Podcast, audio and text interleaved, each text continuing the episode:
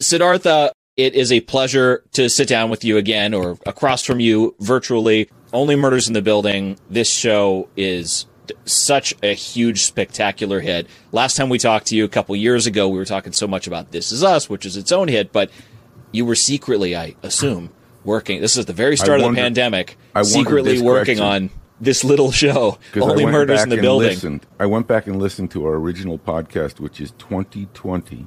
Yeah, and May 2020. Sid, first question is when did you start working on Murders in this Building? Were you secretly working on it while we were asking you about other things that you couldn't talk about? So when did we meet in our May last of, pod? May of 2020. Yeah, I was. I, I, and I, yeah, I had not, I had not been offered the job. I think at that point, um, but um, at the start of the pandemic, I started writing my own instrumental classical record, and um, and and and and and I say that you know, um, I know that sounds pretentious. Um, but uh, it really isn't because I have I have very little. I don't have a classical background in music, and so for me, so much of my um, so much of my you know like something that I've always been slightly sort of like unsure of with myself in my own music is am I capable of writing an orchestral score? And I you know I kind of I come from the band world and you know so much of my experience was just writing songs. And whenever i did use orchestras i would have orchestras on my band and i would write out those parts for orchestra. But it was you know in terms of score i was always hired to sort of like make my own sounds and like on this is us. I record everything here at home. And um, and you know with the exception of cellos and so uh, I sort of took that time in the pandemic when all production started sort of like taking a pause because a lot of productions, everything stopped for a period um, to sort of like write what I felt was my own version of an instrumental classical record, a modern classical record. So like influences like Philip Glass, for example, played a big part of my thinking. And then older composers like Erik Satie sort of just like sort of got into my head a little bit. And so I started writing. And then around that time I was writing, um, I received a call to meet on Only Murders in the Building. And uh, and Dan Fogelman, who's one of the producers, who's the creator of This Is Us, is one of the producers of Only Murders as well. And so Fogelman said, "I want you to meet John Hoffman, the showrunner, and see if you guys connect." And on that call with John Hoffman, I sort of like played him a couple of pieces that I had been working on. Um, and I'm not a great piano player, but I can write for piano. I can write the, I can kind of write the themes and the parts as much as as much as I can. Um, which is, you know, and so for me, I sort of did some like half-assed sort of performance for them on on Zoom. And you literally and, went to a piano on the Zoom and performed. Yeah, I was like, this is just some stuff I'm writing right now, and um, and he was just like, can you send me that? Can I hear it? And then listen to it after. And he was just like, that's really not, he's like, really, he's like, you, that's already our show. Um, and, and actually one of those, pe- one of those pieces. go like this? Ooh, doo, doo, doo, doo. Not that one. It was another one. It was another one called Vantage. And, um, and that's actually one that, um, our friend Carol here, um, who's an incredible pianist who plays on our score uh, what a what a nice sort of meeting of of all of our chances of that. Yeah, can I set this up a little bit because one Yeah, of the really set it up. interesting things about Score the podcast and Carol, composer Carol, as she's known by our our uh, our audio and video listeners sometimes, um, is uh, she will play the themes of a lot of the composers that we interview, and so Yeah. it might Yeah. just be an Instagram thing or you know whatever, but they're really beautiful and fun. And a lot of the composers will go in and say, "Oh man, that's that's a really like I really enjoyed seeing you play." And like, who wouldn't? If you write a great theme and someone appreciates it and plays it, that's that's always a ton of fun. That's But, literally um, what yeah. happened with me and Oh, Sid. I didn't know that. Can you walk us through how Carol ended up playing a little, Yeah. you know, some of the the piano on season two? So, so um, after our very first, um, after our very first uh, meeting here, uh, you guys posted what the our, our score of the podcast um, interview, mm-hmm. and uh, and then one of the things I found that I was tagged on was um, Carol had posted herself playing Jack's theme, uh, and um, from This Is Us, and uh, and I heard it and I was just like, and I watched it and I was like, who is this? I was like, this is crazy. This is so. It was so beautifully performed and and it was just like interpreted in this like outside the box way. It was this very classical version of like of Jack's theme on a score that has that that what Carol played, you know, um, as a as a, as a sonic sort of idea would never have been on This Is Us because it, mm-hmm. it was a very classical approach. It was a whole other thing, but I really appreciated how she was able to sort of a how good she was as a pianist, and then how she was able to sort of like interpret a theme and a melody in her own sort of way. And I thought that, and I kept, I had Carol in my sort of mental Rolodex. And, um, and, and yeah, and then when Only Murders came along, um, I had been writing these pieces and I spent two months writing this piece called Vantage. And it's something that you should actually, if you have it there, you have the soundtrack, Robert, or you should get, I should get you the soundtrack. We should get it to you. Um, but uh, but listen, listening. I don't know if I look at titles, but now I will. Yeah, listen to a piece called Vantage, um, and um, and I will I, I, will I think Carol didn't Carol ended up playing on a version of it in season 2 mm-hmm. um, but we should we should play that piece at some point so you can hear sort of where it ended up. But anyway, as I was writing these pieces. John and company were just like, "This is awesome." This there's a there was this piece Vantage, and he's like, "This is my emotional theme." Um, uh, you know, da da da da da was the melody. Da da da da. Hmm, da da da da. Da da da da. La da da da da. Da da da da da. Da da da da. That was this main sort of melody, and I had these changes. It's so beautiful, so good. Thank you. I had these little, I had these little changes on piano I was playing, and John was like, "That's, can you just go and finish that? Because that's, I love that." And so that's when I called Carol, and I was like, "Carol, I've spent two months writing this piece, and it was like, and it, it was like a very, it got, it's a very, it's much longer." Um, but every day I would write a couple measures in the pen. Uh, this was like right around the time I was reading the script, and also like the you know around it all overlapped. The script came to me. I was writing this piece, and um, and then finally after two months of writing it, I was like, I'm done, and I was like, I need to send this to Carol. In my head, it was always Carol. Oh, I was like, I need her yeah. to hear this, and I need her to play it, and I need her to interpret it, and I need her to add her sort of like her her wonderful classical sensibility to it. And Carol sort of brought it home. It was really beautiful. Uh, I want to turn the tables now Carol, briefly, we have to ask you a question about hearing from Sid, and then mm-hmm. and then uh, and then how this came about because that's also pretty. You play a you know good amount of of themes from a lot of the composers that have been on our podcast, but this is probably you know a little a little unusual, but also like pretty thrilling to be involved with. So what was that yeah, like? Hundred percent. Yeah, it's been such an amazing opportunity and very touched when Sid reached out. And even when he reposted my cover, I was really, I was blown away because I, for me, like Sid said, like, for me, it's just my musical style. Like, I never thought of it uh, of like, it's an out of the box thing for him. And so he told me that he wasn't imagining, like, oh, this is, this chord is not something that I, I even like imagined when I wrote the theme. So that to me was really touching. And then um, months later, like Sid said, he called me and he said that, he, you know, he's working on a show that he wants to be kind of his score to be piano heavy. And then I was like, of course, you know, and he, I listened to Vantage, the demo Vantage over the phone. And then I immediately, like, I had a connection. I, I was like, I know what I'm going to play. Um, and then it it also helped that he already had like the song structure, the uh, cue structure done. So I was I was re- really just like doing my noodling things, and um, it turned out really great. And I, I never changed the first version. Like he kept the first version of it.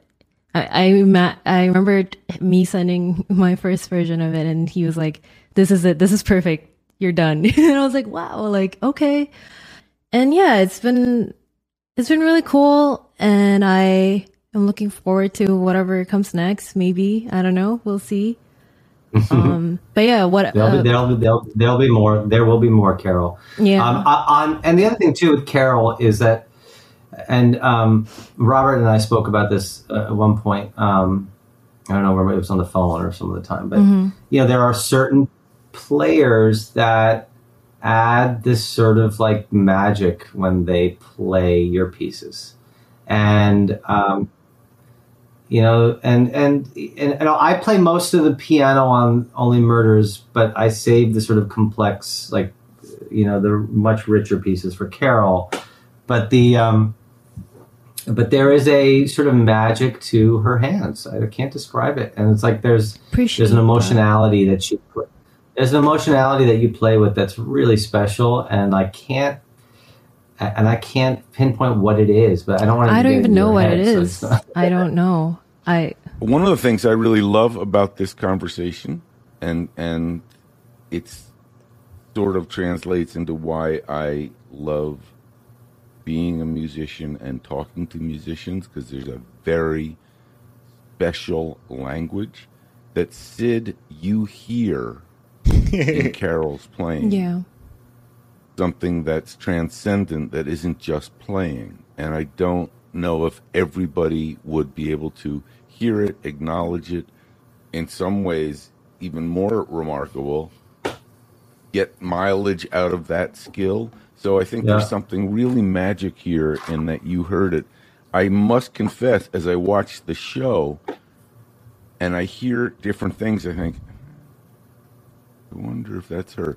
Particularly when I didn't realize, you know, composers do such a magical thing. So you're scoring this show, and so much of it, first of all, if the show is good, I'm kind of paying attention to the score, but I'm yeah. also trying to figure out what's happening. First of all, there's a thing called the elevator theme, which I never realized was thematic.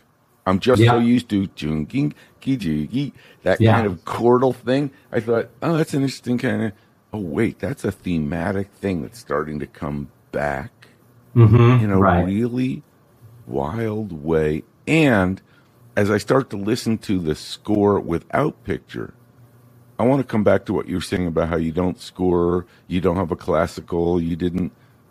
A lot of it is really wonderfully orchestrated. Thank you. And it's I would guess if you hadn't said what you'd said earlier, and I sort mm-hmm. of knew we talked about this a little bit, be like, well, this guy, in addition to all the other education, clearly, you know, did like four years at Juilliard or something, because here's these incredible different melodic lines and a very sensitive cue. Um, is yeah. that something that you got better at as you were writing your album, and then they came after you? Did you? And two questions. Did you yes. get better at it so that when you started to write those cues, you knew? And secondly, just composeristically, do you write on paper when you write something like that, or do you do it in a box? So, um, great question. So the elevator theme, um, yeah, that's that's um, that's me on piano because that's half basic, that kills me. Yeah, yeah, that um, that's me on piano. It's it's um, it, it's quirky and weird. Um, it's the kind of stuff that I'm capable of playing, you know, on my own. Um, it's interesting. At one point, um, Carol, remember I had I sent that to you as well to play the elevator yeah. theme, and and it and, and Carol crushed it, but we ended up always going back to my little demo of the chordal thing you're saying because I'm I play it in a way that no classical player would ever think to play it, right, Carol? It's like I got Ashley struggled. I remember. Yeah, it was like it's this like it was um. It's Thelonious uh, Monk. It's percussive in a certain way. It's up and down. Well, because I don't have my key, my piano um, next to me. Uh, it's over there, but then I have I'm on my computer. Um, uh, it won't it won't get us over there let me see if I could. I know this is just. I don't want to waste your time, but I've got this SK one. I've got this SK one. Nice. Good. Um, and I'll just plug Perfect. this in. It's just not going to sound anything like the, what the show should sound like. Whoa. Okay. That's not good. That's a Yeah, I was like, oh.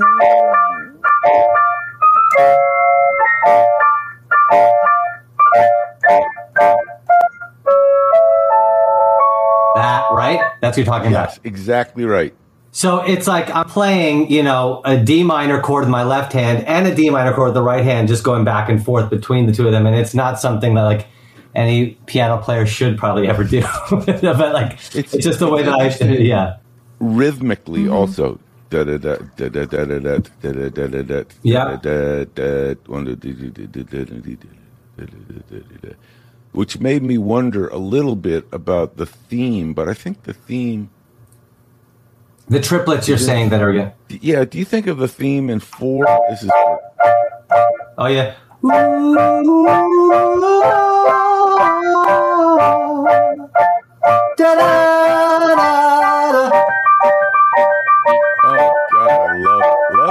Right, so that's that is um, I don't know how that even sounds. This shitty little SK one through there, but SK1 is a legendary instrument. It, it is. Um, but that but that is that's all that's in four. But then there's the da- triplet. Sid loves triplets. Oh, I love triplets all day. Um, You do. But- I but- noticed that too. but in terms of your other question, in terms of the um, orchestration, um, well, I, you know, I have I, my first experience orchestrating anything was uh, in my college a cappella group. You know, I would have to write parts for like 15 other people to play and sing. Sorry, to sing. And so, and then in my band world, sort of like, you know, I, I, I, you know, on the records, I played pretty much everything except for like drums. Really? Um, yeah, and so and so a lot of what I did was layering oftentimes. So in on this show too, like if you looked at like a Pro Tools session of when I'm writing something, um, you know, I have like 15 different tracks and I'm actually using, I don't know if you can see it right there. Let me see if we can. I use a lot, I use that a lot, my Mellotron right there. It's, Oh. it's this, it's this digital Mellotron and um, it's got just some great sounds in it and and um, you know i can sort of or- create a, my own little mini orchestra out of some mellotron flutes and mellotron bass clarinets and and so then i can layer that stuff in um, and so the parts sort of are are there and then it's just a matter of you know uh, you know charting it out for But you said cellos, you go outside? You know that's on this is us i would go Sorry. But on Only Murders, it's sort of everything is sort of sitting. I'm using this Mellotron to score a lot of that stuff. So I'll start off with the right on the piano, Yep. and then there's like uh, there in the silent episode from last season. There was a uh, you know you you'll hear the flutes go da da da da da da da da da da da da da, and so I'm playing all that in on my Mellotron, and then those Pro Tools sessions ultimately get sent to our orchestrator, and um, who's like officially and a copyist who's officially you know writing that stuff as I played it in for a flute player for them to chart it out for a flute player. How fabulous. You touched on that silent episode, which is one of my favorite things in all of cinema. Is when you can have you know the because music is so rich in what it can communicate. Yeah. You need dialogue to tell a story most of the time. Yeah. But that episode, because we know the characters and we understand the mystery and the drama, um, what uh, can you talk us through how that that that concept came about? Because I'm sure it's very exciting, but then it's probably ten times the work for an episode like that. Also, Yeah, I mean, I will say that the beauty of this show is uh, on every level. Um, it's really just an incredible collaboration. It's never just me. I mean, it is like it is everybody, and and I mean not just me working with people like Carol or you know um, or or the or the or the or or the orchestra that's playing on the score, um, but it's also the editors. Um, you know, on on that show particularly, I learned how to score that show because of Julie Monroe. She was the editor on our pilot, and um, when I so if we go, let's go back a little bit because it'll help answer that question better. Of sort of like, of, uh, let's go back in terms of, um, let, let's just go back in terms of how this sound even was created for the show because I think that'll answer your question for the silent episode. Um, I like to write early, early, early, early. I read a script, I hear something, and so when I read that script, I heard something. I played John Hoffman, the theme theme that you hear over the main title, right? And um, and it was just right.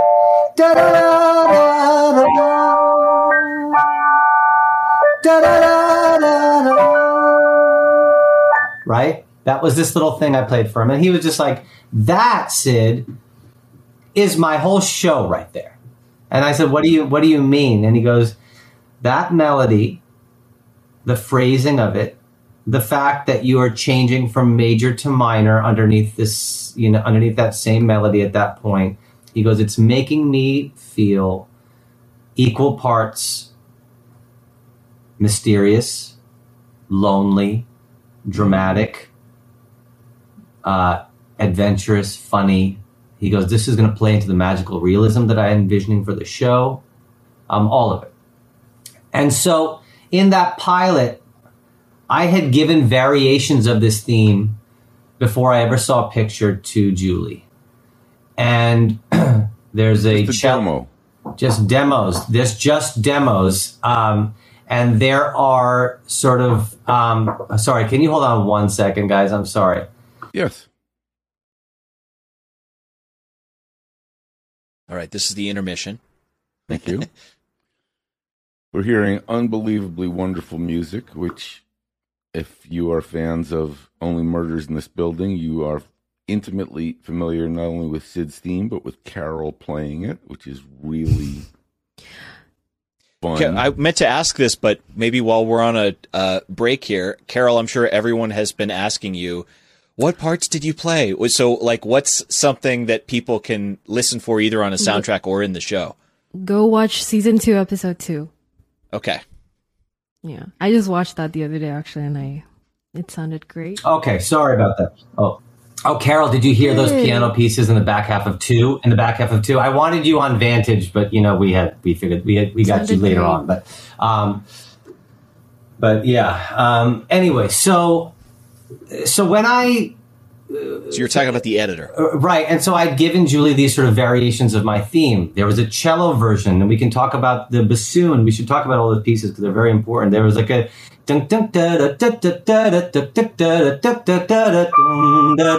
would happen on top of the, this sort of this this cello line underneath. Um, Julie said to me, she goes, Sid, every time this melody comes in,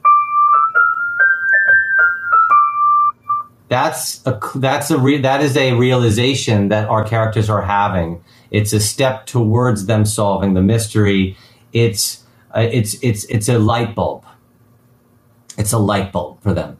And that taught me how to score the show. So if you watch the first episode the pilot uh, mabel is you know she's having a very lonely moment. She's by herself in the bathroom looking at herself in the mirror and she hears the parrot through the vent.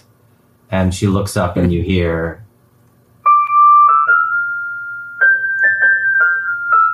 like, oh, what is that? You know, and so that became the show. It was Julie, who was a seasoned editor. I mean, Oliver Stone's editor did all these big films and like is just a sage as well. Hmm. Taught me how to score the show. So when it came to that silent episode, we worked together in sort of man, if you listen to where that melody comes in, it comes in every time there is a realization of something. It helps sell the story, especially with no dialogue there. Did you agree with her interpretation? In other words, did you say, "Wow, I just wrote it and, out of a feeling, but now I see dramatically and narratively how you hear it"? Was that a mm-hmm. surprise to you? surprise to me. Originally, I did not understand it. Originally, I was like, I, I remember in my first episode when I first saw, saw some things come back, I was like, I was like, this is too heavy handed. Like, we shouldn't be using this much score. There shouldn't be this much music. And she's like, no, Sid. She goes, the music is going to be a big part of telling the story of the show. Just hang in there with me on it. My inclination always is to pull back, to say, less score, the better. Um, but she sort of, you know, when you commit to something, whatever it is, whether it's in music or whether it's anything else, you get the best results. No kidding. and um, and and so we committed to that theme, and it just became the thing. It was like it's you know it's it's like Nicholas in Succession. Like you know you hear his every time like you hear that theme come in it, it happens multiple times an episode it is a thing and and i and i think that is our sort of thing here. We have our sort of like our succession theme here in a way where it's like this gets woven in whenever it can. There's obviously other themes. There's the you know the vantage theme that i for you before and and um, and others and the elevator theme. Obviously there are variation there's other things that we do. But um, on that silent episode particularly look there was no dialogue in it at all it was just all sound design from our incredible matt waters um, who is an incredible uh, post-production or, or uh, sound designer um, and we had that episode was told from the perspective of a deaf person and so everything is what it sounded like from Theo's perspective. And they did a lot of research in terms of what that sounds like from the perspective of someone who's deaf. It's like these low rumbling noises. This Um, leads to the yeah. question of whether you spot it or whether Julie says, send me a whole library of feelings and I'm going to sprinkle them to where I think or some kind of middle ground of that. It depends on the editor. So, you know, we have three editors on the show each season. And so in that first season, um, Julie, Julie was an editor. Joanne is another editor. Um, and uh, Julie likes to have a lot of music to play with. Um, one thing she would do um, is she would call me and say, Sid, can you just send me a Vantage noodle? That's what she would call it, noodle. Um, and Carol, I think maybe even when I sent you some stuff, it was probably labeled Vantage Noodle. Um, and and so it was just me on the piano playing it, and she would be on the phone with me, but not show me any picture because she didn't want me to score too tightly to the picture. There was a balance, so you never want to be too on the nose. And so I would sometimes be, I'd be right Hmm. right? So, so sometimes I would be like, uh, she'd be on the phone. She's like, play it really slowly, and I'd be like, da, da, da, da, da. sorry, this is like this thing. Let me go to a different instrument. Let me go to the flute.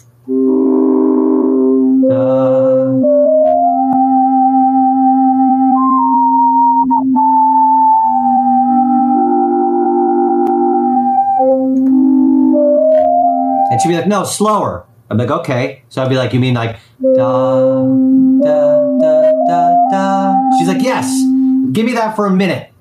And so, and I would not know why she'd want it, but she knew why she wanted it because she felt that she wanted to cut the scene to the pace of that cue, and she didn't have it in the canon yet. And she's like, I don't want to waste Sid's time and send him early picture that's going to change a million times. But if I can get him to give me that cue, that theme at this tempo, I know what I want to do with it. So she would do that. And then sometimes there was an editor like Joanne who would say, I have this scene early on, and the director would sign off on me seeing it early because normally you're supposed to wait for a director to go through their cut first. But directors Right. oftentimes would be like, let him see it. And I would globally see a picture. I'd see this picture. I would shut off the picture and then just write something and send it back to them, like a full like three minute piece of music. So it varied. Um, but with Julie, there was a lot of sort of. She'd just called me and she's like, "This is what's happening in this scene, Sid. I'm not going to show it to you." That leads to a question that I had also about the way that the, um, you know, you were these little noodles as you were talking about. Um, you mentioned in another interview that for at least season one, and I'm guessing probably season two also. But that because yeah. that's not out, we won't talk about that. But you mentioned that there were kind of clues to the mystery that were embedded yes. in the music that were there purposefully, and it wasn't just kind of the eureka, but maybe there was a little like suggestion right. that was actually there of something that you had embedded. Um, and I don't know if that's like if that's technically a Easter egg of some kind, but I did want to revisit yeah. with you on season one some of those types of things that maybe you slipped in there. Yeah, we can talk about season two too because half of it's already released. Okay, so yeah, you, we can talk about them both and and talk about the differences too between the uh, between the two. So in season one, um, I when I was writing these early pieces, um, uh, the original theme, um, the the, the uh, no, what's the uh, the.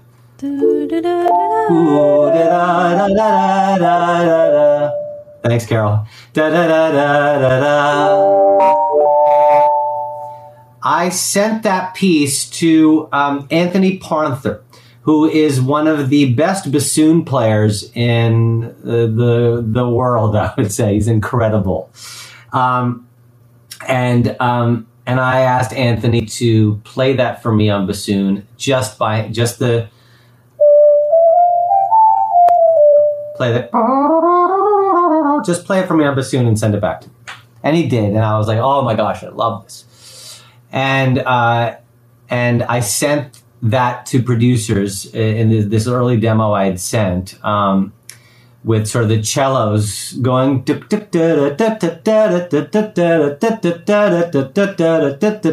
underneath, and you hear with Anthony playing on bassoon, and the producers were mixed on it when I first sent it to them. Uh, Jamie Babbitt, our director, loved it. John loved it immediately, and a couple of the producers were unsure, and I never knew why they were unsure till later and I think it's because I had our main theme being played on bassoon. And at the end of season one, you find out that our killer is the lead bassoonist in the orchestra. And that was un, that was accidental. I had no idea where the story was going at that point. It was so early.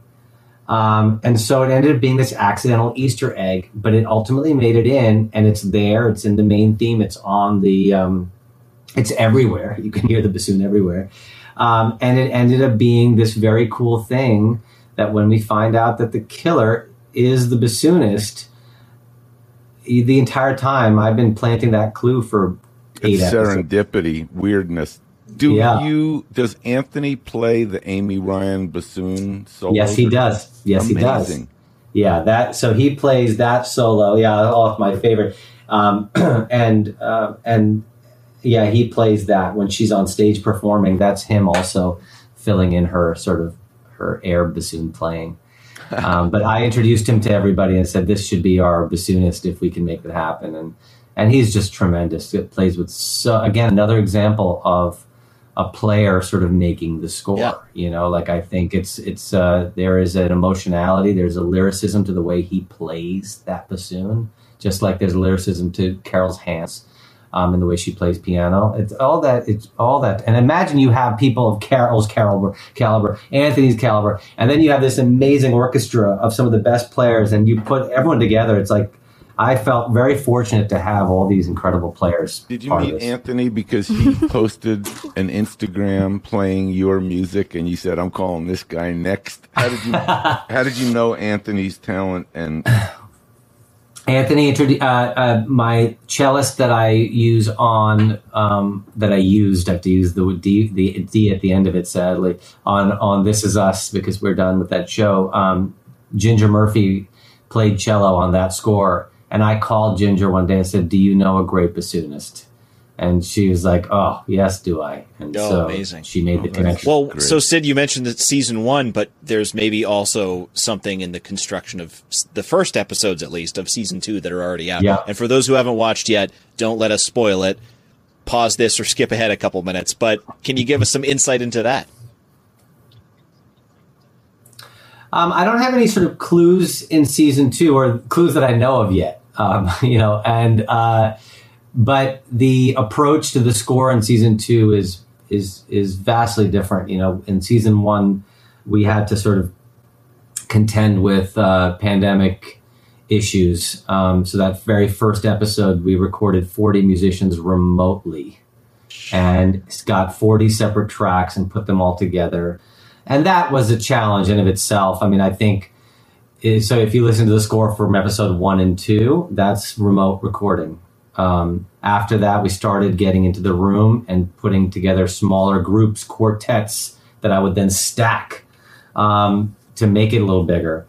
Um, and um, actually, interestingly enough, in season one, if you listen to some of the raw tracks in places, I have to find where they are, but like I would get violinists from New York, and I could, and, and in the recordings, you would hear an ambulance going by. oh yeah. Um, so it all added to the sort of walla and the sound of New York too. It was, you know, it was kind of all very fitting and um, and but this season we're recording um, the musicians live in a room together. At we've been recording at Capitol at the legendary Capitol Studios, um, which and it sounds great there. We also recorded at the Village. Um, and so it's just we've been really fortunate to finally get everyone in the room together. Obviously, you have to go through so much testing, et cetera, to make it happen. But nothing beats having players live in the room playing together. Frank. Oh, it's so nice. Do producers come down to the dates? I hope, or do they just uh, let you some, do it? Uh, some they uh, one editor came one time.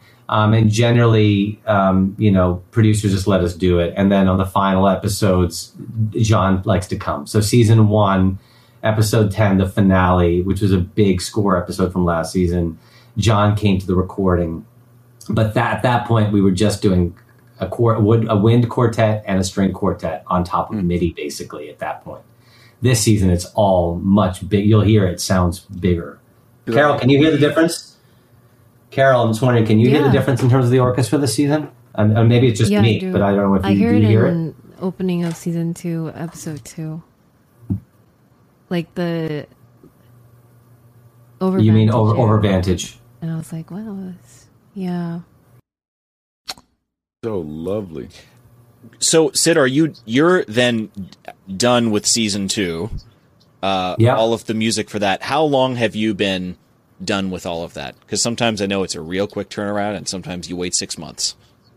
Uh, just a couple weeks. Okay, so it's so, pretty fresh still. Yeah, we, we yeah we just finished at the uh, in like I think two weeks ago we two or three weeks ago we finished episode ten um, for season two, and and then we just and then they mm. dropped the show right afterwards. Um, so because we've only seen the first half of the season so far, I've actually I've only seen three yeah. of the episodes so far, but um, yeah, it is I wanted to ask about this because there's there's kind of we're in a very uh, an age where a lot of TV viewers um, are very aware of kind of the irony and the kind of you know ironic moments of callbacks to season one, and it's referenced very directly in you know season certain things. So it, and it, of course makes sense as a comedy here. So there's a lot of kind of two of the podcast that they're doing, and you know the sequel right. being not as good. You know who knows, or you know like there's a lot of those kind of like self-aware mm-hmm. moments. Um, is that something you're aware of when you're writing the music for this? That you can kind of you know play a little bit to some of those. You know, I guess they're jokes um, of, a sort. They're not mm-hmm. necessarily mm-hmm. haha jokes, but they're very self-aware. The meta jokes, basically, yeah. right? It's like, yeah, um, it's interesting. The, the you know, on a show like this, um, I it's oddly in a comedy. I stay away from the comedy completely. And then so I'm always avoiding scoring anything that's going to make you laugh or to push you in a direction that's going to make you laugh. If anything, I'm scoring the emotional beats of the show.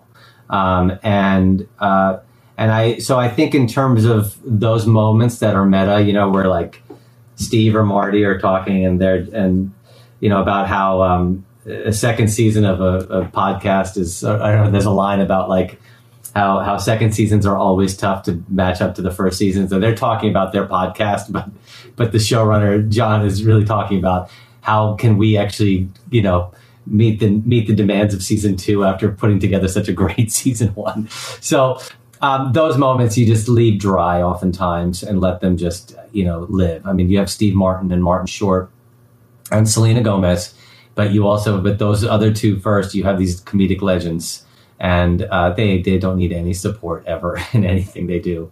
Um, so I focus on the dramatic. That's why I'm I kind of we had this conversation early on too, in like the in what the role of what the music's role is going to be. Um, and I remember in some of the early pieces I sent in, one of the producers was like, you, "You're scoring this like it's a prestige drama," and I was like, "Because I was like, it is." So I was like, "This is about loneliness, you know, and it's about mm. these people in this building um, who are sort of islands on, you know, individual little islands in this building, and um, and yeah, could there's a lot of humor, there's comedy, the podcast is funny." there's also a murder that happens, but it's about the way that they escape that loneliness ultimately. And so that's the you know score. I think this would be an opportunity for me to inject something that's truly um, a non sequitur, but incredibly essential in for my own obit. I have been in the Ansonia, which is the Arconia, and had a friend that grew grew up there and know the building. And when I first saw mm. murders in this building. I thought, you know that building so well. Have you ever been there, Sid? I have not been there, but um, you go to New York in the next year that you could walk up and past it and into that courtyard. Yes, I'm going to be there in August. I'm going to be there next month, so I have to make a I have to make a visit for sure. But yeah, it's interesting you say that too, Robert, because like when we were thinking of what the sound of the show was, I mean, look, the initial pieces I sent in before any orchestra was it was like it was that stuff, right? It was these piano little piano little noodles. Um, and when I pitched producers on the fact that we needed to have this be a much larger orchestral score, because you know the main title theme, that uh, right with with the with with that sound can't score an entire show. The theme can score it, but that plinky piano over and can't we it'll get me too much. And so I, I I sort of like early on was like, can we go? Can we get an orchestra on this? And my pitch was that I wanted the sound of the show to also sound like, look, this is a pre-war building, okay. Um, I had done some research on pre-war buildings when I first got the gig, um, just to put myself in that headspace. At one point, um, I was looking at like the the sound of elevator bells. Um, my buddy Nate Barr, who's an incredible composer, yeah. I called Nate for so I, I consulted Nate. I said, "Hey, I want to make some sounds out of the elevator bells," and, and he goes, "Oh, that's an right away." He goes, "That's an Otis bell." I was like, "What do you What do you mean an Otis bell?" Otis he said, elevators. He, he said those are Otis elevators that used to be in the in in those pre-war buildings. And I started initially, I started making sounds out of those bells and parts out of it. Didn't end up using any of it, but it allowed me to start thinking of the Arconia in a different way. And ultimately, I, the orchestra to me is what it sounds like inside or between the walls of the Arconia. Mm. You hmm. know, and because the producers wanted the sound of the show to feel classic but modern. You know, that was sort of the general idea. And so, amazing. Yeah, you got to check it out. It's a wonderful building. I um, I, I want to ask one more thing about podcasts because this is something I came across just this morning, and I I pulled up an interview that you did with I think some NPR station of some kind, and you mentioned mm. at the time that they were asking you about podcast, and you said, "Well, I didn't yeah. really, I wasn't that familiar with kind of the the format yeah. of podcast for season one, and then you went into uh, you mentioned to live and die in L.A., which I actually have a podcast project with the producer of that that I'm working on right now. But that was one nice. that you mentioned and said like th- that. Then I kind of got a little bit hooked on a little bit of the podcast stuff. I was curious yeah. because so much of that kind of true crime format is like has these elements of like a very calm approach to something bone chilling. You know, like it's he- there's Correct. heavy drama involved here, but it's it's delivered mm-hmm. in kind of a very methodical way. And I thought, like, in a way, that's kind of what the music is doing in a lot of this because it's very, and uh, maybe that I guess for season one it was just kind of purely coincidental, or you found the same kind of beat. Having listened to some podcasts now. Did you yeah. identify anything in between the seasons else that you thought like, oh, that that fits well in season two? I thought that it's a great question, and um, you know, part of season one also was writing the music for inside the podcast that happen. So there's the there's Tina Fey's podcast, All Is Not Okay, in Oklahoma, and the hardest piece of music I had to write was her podcast theme. That is never really, or at that point, was never really part of the score per se. It almost was. It almost felt like it was like lo-fi and it was it was this bong dong dong dong dong and i actually used my mellotron um, and used the rock guitar uh, patch on it and just played bong dong ding dong dong dong dong dong dong da da dong dong dong dong. And it was this stupid little piece frankly um, with bongos going and it was like and it sounded like very basic neutral NPR music. You know, it was like the idea. And that was the hardest piece of music I had to write all season. It was the lead, it was trying to write something that was neutral, that wasn't doing too much, and that was doing just enough to sort of like be wallpaper, you know, like, uh, and, and so, you know, in that sense, like, I, and I would sometimes like, I would just as I was writing it, I was like, I have to feel like I'm inside like a, you know, a, a, a Pete's, you know, sweaty balls piece from like, you know, from like SNL or something. Yeah. You remember that like sketch? Like it's, and, and, and, um, and so that just so, and this is bringing me to answer another question that you asked earlier. Um, you know, there are some, you know, there are some clues in season two hmm. that, um, that emanate from some of my early podcast themes. Amazing. All right. Yes. Well, we're looking forward to that. Um, and congratulations, yeah. by the way, on the Emmy nominations. This show just completely. I mean, so Crushed many it. nominations, but so many of those are for your music, Crazy. and uh, it's really wow. a special show to watch. I can't recommend it enough. Um, I think I have everyone in my family who's now watching this thing, and uh, and they're like, Everybody. "Man, this is so fun!" So Oh, I'm so glad that you like it. No, it's crazy. I mean, it's again, it's just like it is the it's the sum of just like really good, talented people working together. Frankly, anything you can share about what's coming up, or are you taking the next year off to visit New York at redwood trees and visit if, New York? If I take a year off, like I will, I'm afraid I'll never work again. So that's not happening.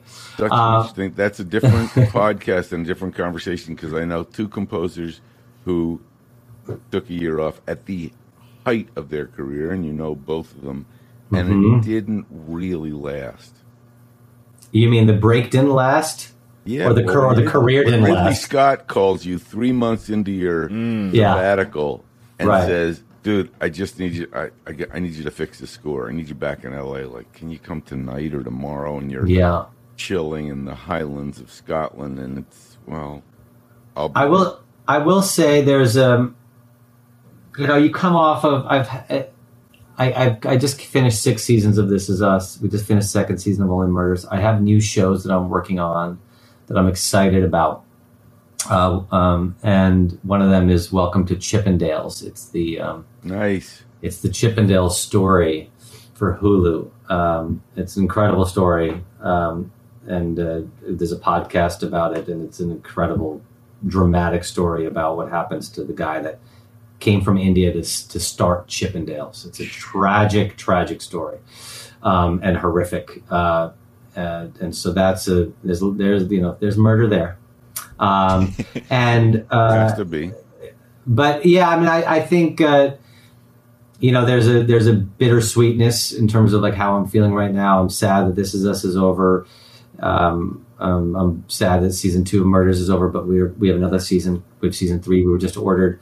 Um, so you know, it's just uh, it's. I would love to take a break, and then every time I try to, I, I just I can't. Hollywood's memory is about forty-five minutes. You know, all they need to hear is, yeah, uh, yeah. I think Siddhartha's really sort of. Plus, you're yeah. You know, he's taken a, about a year, I think, to, and your your agents always really love it when they, they have to yeah. answer. He's not a villain. I know it too well people desperate to get into your chair, and then they find that in your chair you can get sad, burnt out, yeah, uh, but boy, it's a it's a rocky road. It's really interesting to me too. You mentioned Succession. I don't know why, as you can imagine, I listen to a lot of material and I both themes when I first heard them, I thought, I'm not so sure. And like the third time I heard them, I thought, Yeah. I love this more than I've ever loved any theme. and I don't know why. It's something that both times I heard ba ba Yeah, I guess. And the third time I heard it, I thought We waited till the end of the interview to.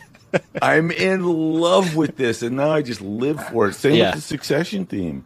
First time Yeah. I heard it, I thought, oh, I've said several that's times to weird. Kenny that the melodies that you're writing on a lot of these on on both This Is Us, but but really I think they stand out on uh, Only Murders are uh, just so much fun.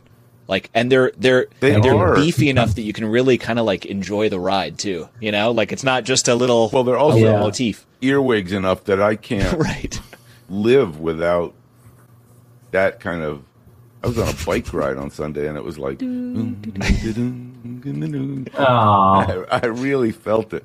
Yeah, but I think it's just a matter of, um, a- a- and that comes just that's you know that comes from my band world and my band experience and Yeah. writing songs, and I think I grew up Yeah. I grew up in a band, and and and I've and my if if there was one thing that I know that I do well as a composer that I'm most confident with, it's my melody writing, and and so I think that's you know I'm, I've all, I always think about the hook. Always, it's just the way I think about it, and um, and then when you can actually incorporate it into a score, and and when you have the confidence of producers around you that are like, let's use it, Yeah, let's use, let's not shy away from it. Go, let's go, go, use it over and over again. It's a very filmic approach to scoring I was thinking that. you Yep. know and i and i and i'm just and i think that's also too we're in an age of television as, as i mean now it's old news to talk about but it's like it's there's elevated music everywhere i mean i am listening to other people's scores and i'm like holy crap that's amazing you know and so There i'm is. always there's just I- it's i'm finding a lot more good scores than i am not good scores these days you know and I i, think that. we're all Yep. we're all we're all feeding into each other we're all sort of like upping the game like everyone is like oh Nick just did that. Okay, I got to do this, and like, um, you know, and uh, there's lots of wonderful scores out there. Um, ones that I'm nominated against too. That I'm just like, those are incredible scores. Nate, Do you have your speech ready? Oh, good God, no! I'm, I'm Oh, in. I hope so. It's, I'm, a, I am. A, it's funny. Dan Fogelman, when he, uh, Dan, so Dan Fogelman, who created This Is Us, right, and work as a producer here. He and I have done a bunch of panels together. Dan and I went to college together, and so we've known each other forever. And we were in a panel once, and um, and he introduced me as an Emmy losing composer, and it's my Oh no! and it's my favorite thing. And it's just like, so yeah. So I'm an Emmy losing composer. I and- love and- that. Isn't that great? And so, uh, so that's sort of my uh, current claim to fame. But Yeah. so no, I'm not preparing any speech. I don't even. I, I'm an outside shot. So, but I would. Um, I'm happy to. You might have a better shot than you think. Yeah. But yeah, it's going to be. yeah, I uh, think so too. someday that'll be Emmy winning for sure. so.